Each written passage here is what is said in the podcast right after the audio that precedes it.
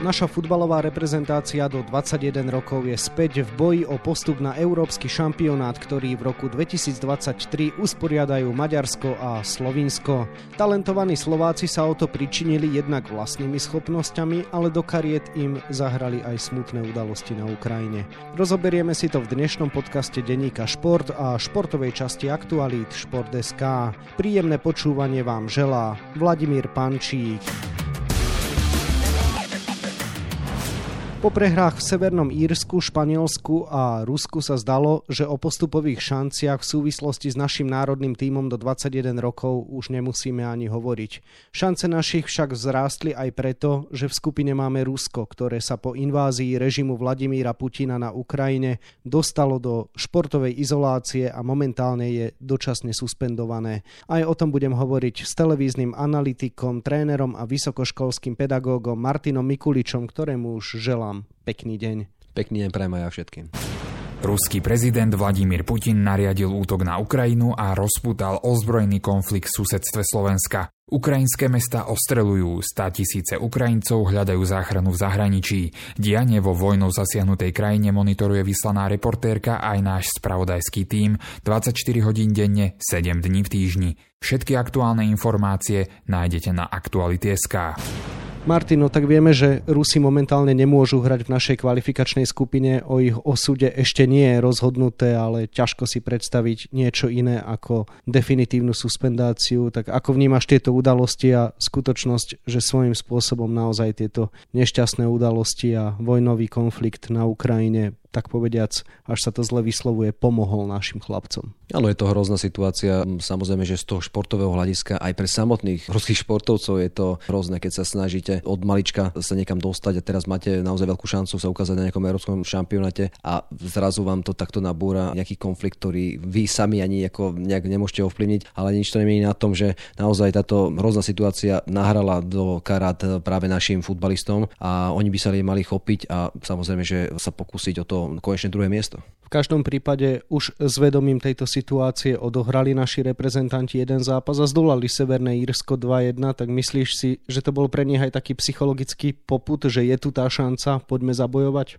Bez pochyby, samozrejme, že vás to naštartuje, lebo myslím, že už veľa hráčov malo hlavy dole a už možno sa sústredili na iné veci v kluboch. Si myslím, že práve toto bol ten samotný impuls a najmä prvý polčas proti Severným Írom bol veľmi dobrý. Skús rozmeniť na drobné prečo, čo sme robili správne. Boli sme enormne aktívni, bežecky, fantasticky pripravení, ochotní behať do voľných priestorov. Prakticky sme vlastne severných Írov do ničoho vážnejšieho nepustili a naopak, najmä v ich 16 sme si vytvárali veľké množstvo šanci. Čo vidím zase aj ako jediné možno mínus, ktoré by som chcel ako povedať, je to, že sme mali obrovský slabú efektivitu. Z takých šancí, ktorú sme my mali v prvý polčas, musíme rozhodnúť ten zápas skôr a skôr ho zatvoriť. Áno, druhý polčas sme začali za stavu 1-0 a dovolili sme Severným Írom Španielom vyrovnať a zrazu sa dostať aj do golových šancí. Nemal si vtedy pocit, že na to môžeme doplatiť? Bez pochyby veľa zápasov som aj ja takých zažil na vlastnej koži. Na ešte mladížnickej reprezentačnej úrovni sme presne toto zažili, kedy nám postup tesne utekol s Nemcami. Toto presne sa mi odohrávalo v hlave. Zrazu jedna jedna a i keď máte enormné množstvo šancí, tak vás super vlastne položí ako keby na lopatky a možno sa im odohrával presne ten prvý zápas práve zo Severného Írska, kedy rozhodla penalta, ale našťastie samozrejme, že naši zvýli hlavy a dokázali zvíťaziť. Na konte majú tým pádom už 12 bodov a to znamená, že zaostávajú iba o 3 body za Rusmi, o ich situácii sme už hovorili a všetko smeruje k tomu, že sa dostaneme na druhú barážovú priečku. Tak čo hovoríš teraz na tie naše šance? Majú Slováci s týmito výkonmi na to, aby postúpili jednak do tej baráže a potom ju teoreticky aj zvládli? Podľa mňa áno, tie šance sú samozrejme, že najmä v mládežnických kategóriách vždy otvorené. Slováci dokázali zaváhať proti slabším súperom,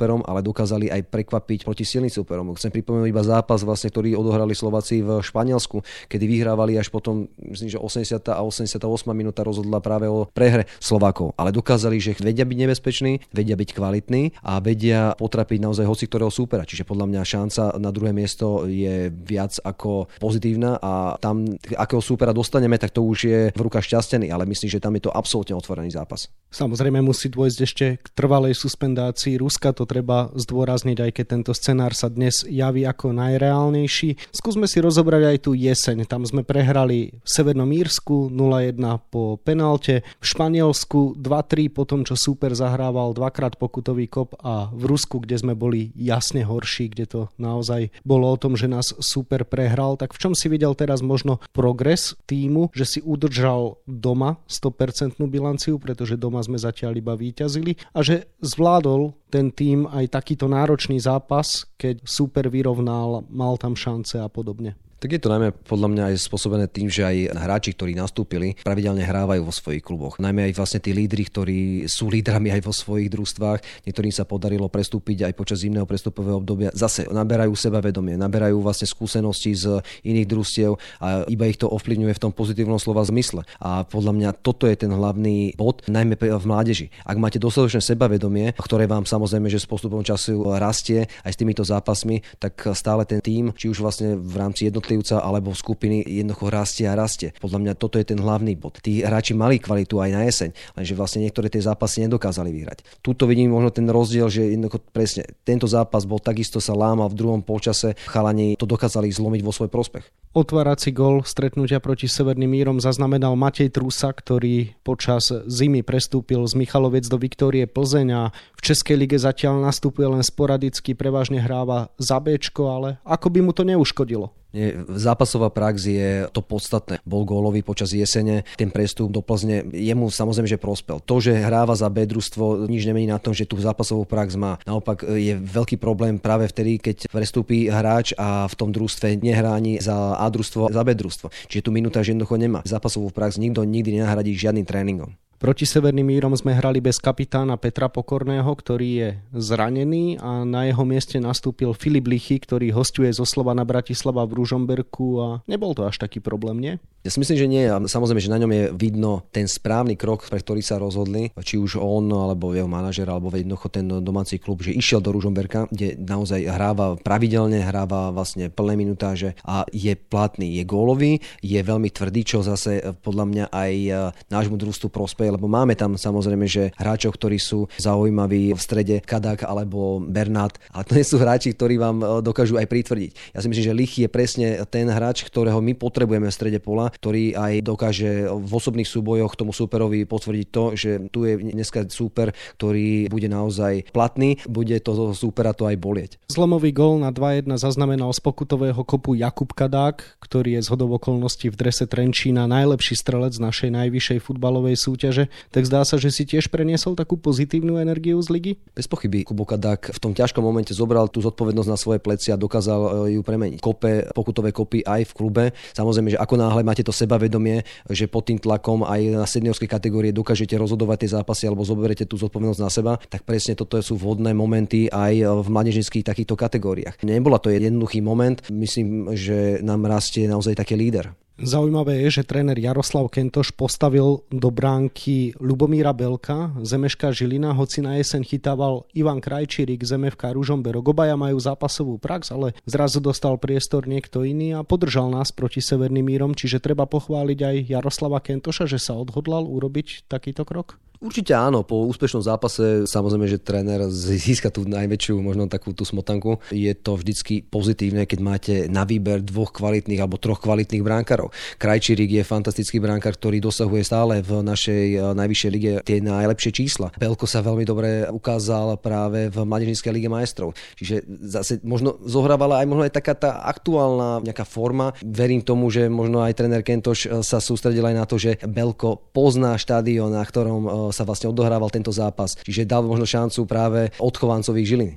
Áno, hralo sa v Žiline a v Žiline hostíme aj dnes Španielov. Favorit je samozrejme jasný, ale hráme doma na umelej tráve, ktorú v Španielsku takmer nepoznajú, takže kedy, keď nie teraz? Áno, my nemáme čo stratiť. My môžeme samozrejme že len získať. Je to samozrejme že prestížna záležitosť. Dokázali sme ich potrapiť práve u nich. Tréneri si analyzovali dokonale zápas Španieli, ktorí prehrali ako jediný proti Rusku vlastne z nedávnej minulosti. Čiže vedia určitý spôsob, ako hrať práve na toto družstvo. A myslím, že práve umelá tráva, ktorá je extrémne rýchla, v prípadoch, kedy je najmä poliata, gro hráčov je zo žilinského družstva. Takže toto môže byť naša výhoda a ja pevne verím, že ju aj využijú. Španieli majú 6 hráčov v kategórii do 21 rokov v seniorskej nominácii, čiže tí najlepší v tejto vekovej kategórii budú chýbať v Žiline. Môžeme to považovať za nejakú výhodu, alebo pri tej obrovskej mládežnickej liahni Španielska je vôbec zbytočné sa o tom baviť? Ja si myslím, že skôr ten druhý prípad, že je to zbytočné sa baviť. Samozrejme, že tí hráči by možno kvalitatívne boli ešte zase možno, že o úroveň vyššie, ale z toho obrovského výberu, aký má vlastne španielská reprezentácia do 21 rokov, tak eh, tam nemôžeme hovoriť o nejakom podcení alebo o nejakom slabšom družstve a treba sa koncentrovať absolútne na 100%, ako keby tam hrali aj tí, ktorí vlastne dostali nomináciu práve za už seniorskú kategóriu.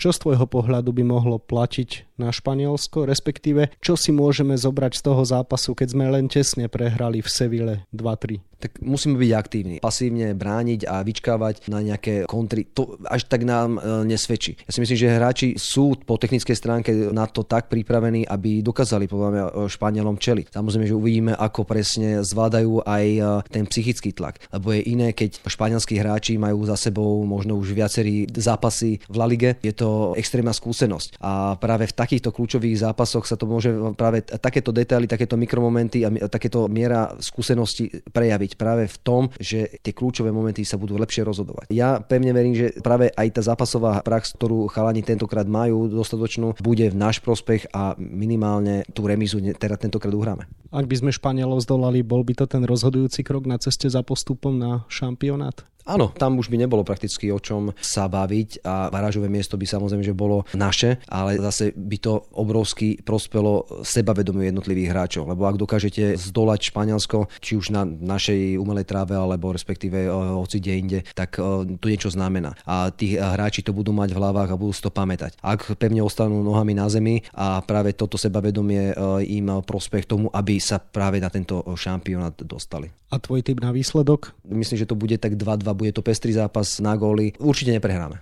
Toľko vysokoškolský pedagóg, tréner, televízny analytik a bývalý ligový útočník Martin Mikulič, ktorému ďakujem za rozhovor a želám ešte pekný deň.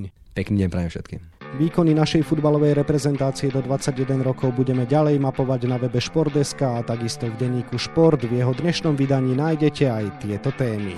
Seniorská futbalová reprezentácia má šancu odčiniť fiasko v Osle, kde v prvom zápase roka podľahlo naše mužstvo domácemu Norsku 0-2. Slováci nastúpia totiž proti Fínom. Čo čaká od zápasu tréner Štefan Tarkovič a čo fínsky obranca Trenčína Juha Pirinen? Z jedného z najväčších úspechov v histórii sa tešia futbalisti z kolísky hokeja. Po 36 rokoch sa opäť predstavia na majstrovstvách sveta Kanadania. Svoju druhú účasť na šampionáte si Javorové listy definitívne zabezpečili víťazstvom nad Jamajkou. O dve miestenky na futbalové majstrovstva sveta do Kataru sa dnes bude bojovať aj v Európe. V Choržove si vo finále baráže zmerajú sily domáci Poliaci so Švédmi. Severné Macedónsko sa zase po šokujúcom víťazstve v Taliansku pokúsi uspieť aj v Portugalsku. No a na 24 stranách je toho samozrejme oveľa viac. Scenár dnešného podcastu sme naplnili a zostáva nám sa už iba rozlúčiť. Ešte pekný deň vám od mikrofónu želá Vladimír Pančík.